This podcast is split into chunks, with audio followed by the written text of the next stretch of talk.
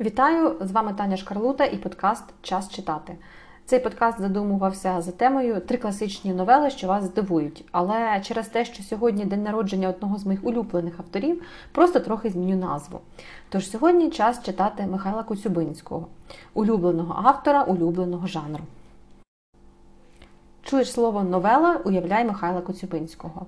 Не ним єдиним, та все ж у моїх приватних смакових орієнтирах Коцюбинський це просто VIP з естетськими вусиками. Нагадаю, що за класичним визначенням новела це короткий твір із невеликою кількістю подій та персонажів, часто з несподіваним фіналом. Проте мені подобається інше визначення письменника Еріка Еммануеля Шмітта про те, що новела це роман, скорочений до своєї суті. І в моєму приватному каноні Михайло Коцюбинський, звісно, на п'єдесталі цього жанру. У школі всі вчили його сльозогінну Харитію, повість дорогою ціною та вже набагато цікавішу новелу Інтермецо. А одинадцятикласники ще, можливо, асоціюють із Коцюбинським присвяту Миколи Хвильового. Вірніше, Микола Хвильовий свою я романтику присвятив не самому Коцюбинському, а його новелі Цвіт яблуні.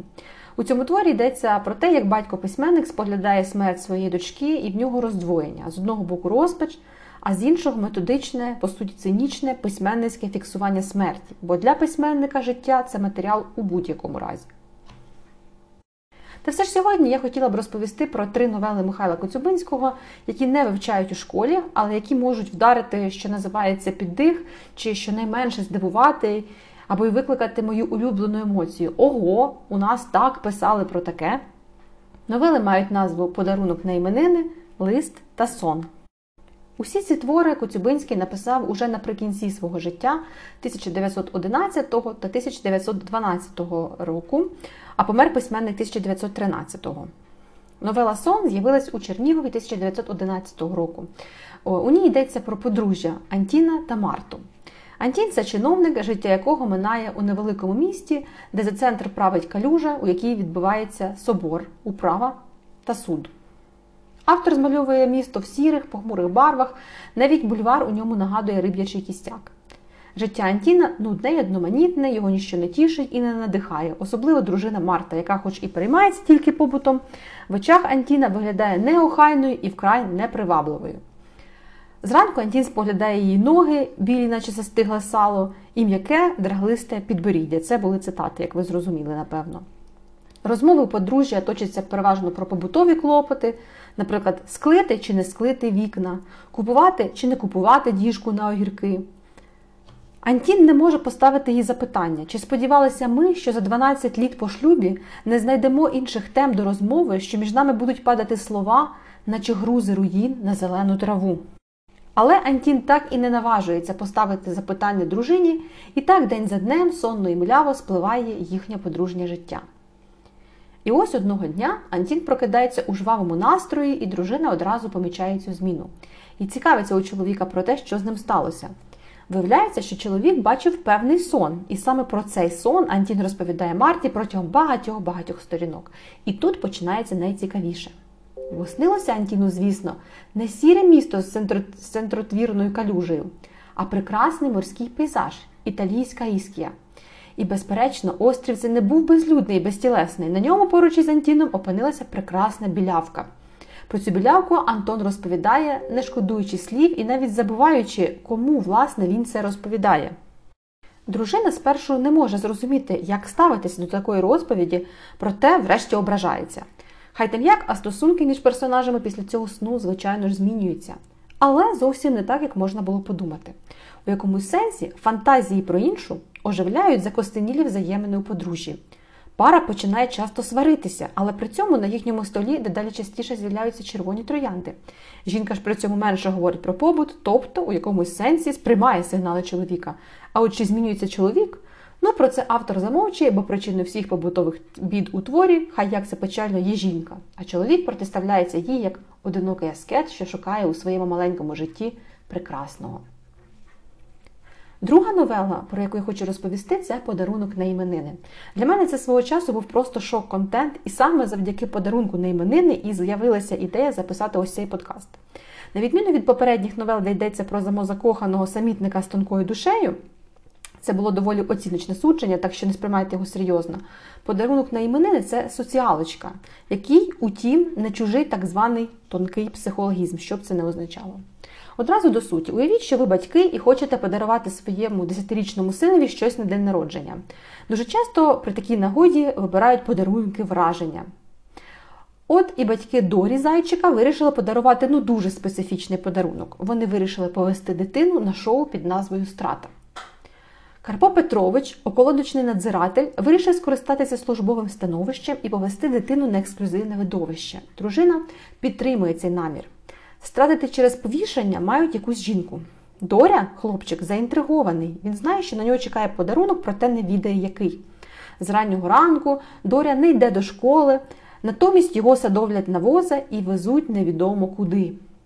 Батьки просять його заховатися за дерево і дивитися на поміст, куди незабаром проведуть жінку. Але оскільки жінки ще нема, а Доря не знає, що буде відбуватися, хлопчик чекає, що зараз заграє музичка і почнеться якась вистава. Коли з'являється піп, Доря думає, що, можливо, зараз відбудеться молебень, але раптом з'являється жінка, і її от-от мають повісити. Але Доря не витримує і біжить до неї, обіймає і кричить: Не дам, не хочу. У цю мить, до речі, цікава реакція батька. Йому просто соромно перед начальством. Дорю відтягують від жінки, забирають геть, і все завершується тим, що батько б'є сина, бо той обізвав батька хуліганом. Жінку вішають, як має бути за регламентом.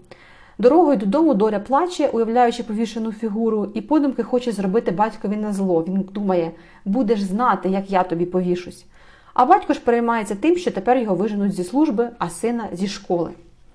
Подарунок на іменини цікавий, окрім самої дикої ситуації, ще тим, що звір, твір, змушує задуматися про осердя зла. І цим злом є не якась монструозна система із величною постаттю посередині, а миршавенькі, маленькі люди, руками яких коїться зло. І йдеться тут не лише про катів, а й про батьків. От вам ще один приклад твору про дитячі травми. Рухаємося далі. В українській літературі небагато творів про вегетаріанство. І лист Михайла Коцюбинського один з таких творів. У листі не йдеться про вегетаріанство як світогляд, а радше про відразу до м'яса на тлі відчуження від родини і суспільства. У творі йдеться про світле свято Великодня. Твір написано, як вже можна здогадатися, у формі листа. І головний герой Петро пише своєму адресату про те, як добре і затишно проводити час за столом у колі рідних і близьких. Відтак Петро приїздить додому до матері і сестри напередодні Великодня і бачить, як триває приготування до свята. Сестра Петра митка господиня, яка все норовить чи то зарізати півня, чи заколоти свиню. І от оці її типові селянські клопоти одразу ж протиставляються тонко організованому головному герою.